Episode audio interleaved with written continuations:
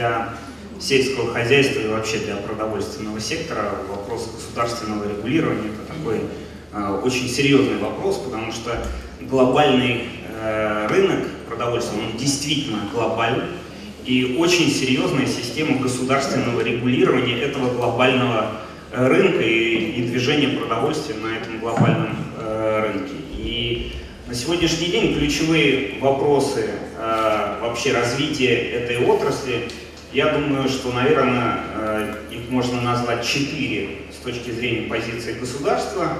Первое, я думаю, очевидное для всех, это стоимость ресурсов, потому что это очень длительная по окупаемости э, отрасль. Второе, это применение современных технологий, потому что сельское хозяйство сегодня это совершенно другое, что у нас отложилось в стереотипах э, старый трактор, э, валенки и так далее. Это достаточно такой серьезной современные технологии, э, которые подразумевают автоматизацию и генные технологии самые различные и так далее.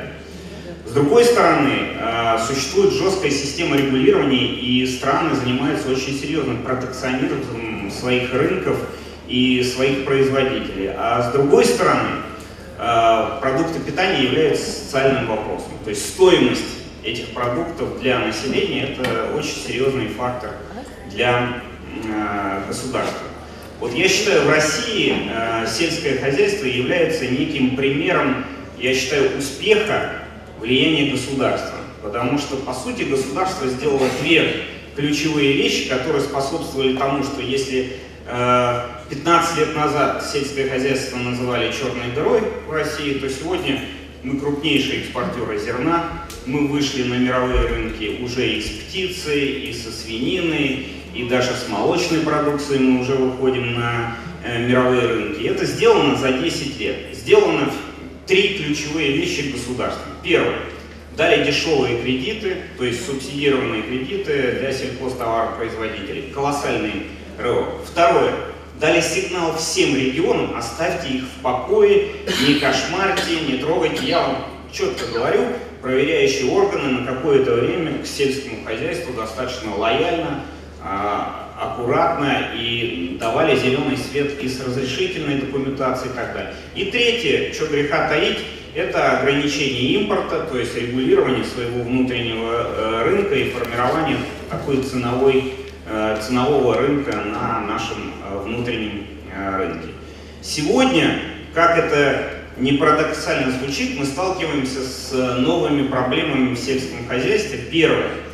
Мы впервые сталкиваемся с серьезной проблемой, что нам надо серьезно думать об экспорте. Нам надо серьезно думать о том, как мы вообще будем выходить на другие рынки, потому что мы уже сегодня серьезно имеем проблему с перепроизводством по ряду направление в собственной стране. И точно так же, как, например, 10 лет назад у нас была проблема с тем, что все портовая инфраструктура была настроена на импорт зерна, и когда встал вопрос об экспорте, у нас просто не было даже оборудования, которое бы способствовало тому, чтобы вывозить э, зерно. Сегодня у нас государственная политика не настроена именно на экспорт э, Э, продовольствия. И вторая проблема, с которой мы на сегодняшний день сталкиваемся, это то, что мы стали крупными, достаточно сильными предприятиями, и для нас уже изменение государственной политики, что касается, что регулирования, что административных барьеров, тоже на нас начало очень э, серьезно влиять. И то, что происходит с ограничением бюджета, изменением бюджетной политики, уже мы к нему очень чувствительно относимся. Поэтому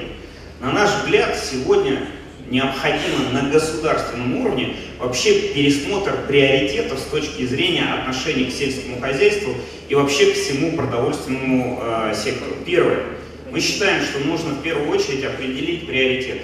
Вот определить, в каких отраслях, подчеркиваю, сельского хозяйства мы конкурентоспособны на мировом уровне. То есть вот сегодня есть ряд отраслей, по которым я вам гарантированно говорю, производственная себестоимость существенно ниже, чем в Соединенных Штатах Америки, в Евросоюзе, во многих других странах, правильно здесь было сказано, еще и мы одна из немногих стран, которые не производят ГМО-продукцию ну, в полном объеме. Мы производим более экологичную продукцию, чем многие другие страны. То есть у нас есть конкурентоспособность по определенным направлениям. мы должны тогда сфокусировать свою поддержку на эти конкурентоспособные направления. Второе. Если у нас ограниченность бюджета, давайте определим, что является нашей конкурентоспособностью, а что является социальным проектом, то есть что является социально приоритетным, то есть, э, скажем так, наша продовольственная э, безопасность. И третье, мы должны понимать, что выход на экспортные рынки – это по сути торг с другими странами мира. То есть все страны мира занимаются торгом между собой. Я приму такой-то товар, если ты разрешишь мне поставлять тебе определенный товар. Наша неспособность выйти на другие рынки – это не цена нашей продукции. Это вопрос того, что просто стоят жесткие барьеры, которые невозможно преодолеть. Либо квотирование, либо э, пошлины, э, либо просто запретные барьеры, по которым ты просто сертификат не получишь на э, поставку э, в эту страну. И это серьезный торг на межгосударственном э, уровне.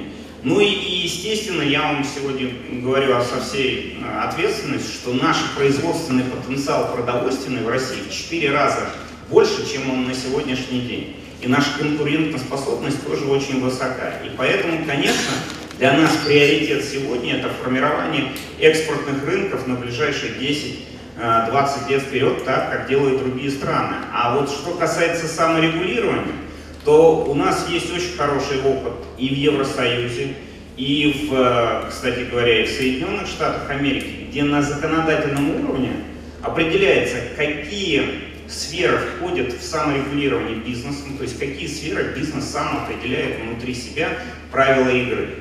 И какие сферы являются ролью исключительно э, государства. Вот чего нам на сегодняшний день тоже не хватает, помимо, вот э, я поддерживаю идею насчет того, чтобы законодательные инициативы согласовывались э, с бизнесом, прежде чем они вступали в силу, которые касаются ведения бизнеса, точно так же я считаю, что нам не хватает сейчас э, вот таких же инициатив с точки зрения того, определить те позиции, где государство способно дать бизнесу возможность саморегулирования. Вот э, сейчас очень много дебатов по поводу закона о торговле и какое будет влияние новых поправок закона о торговле. Время покажет, но опыт показал, что наши достижения в сфере саморегулирования там были очень позитивные.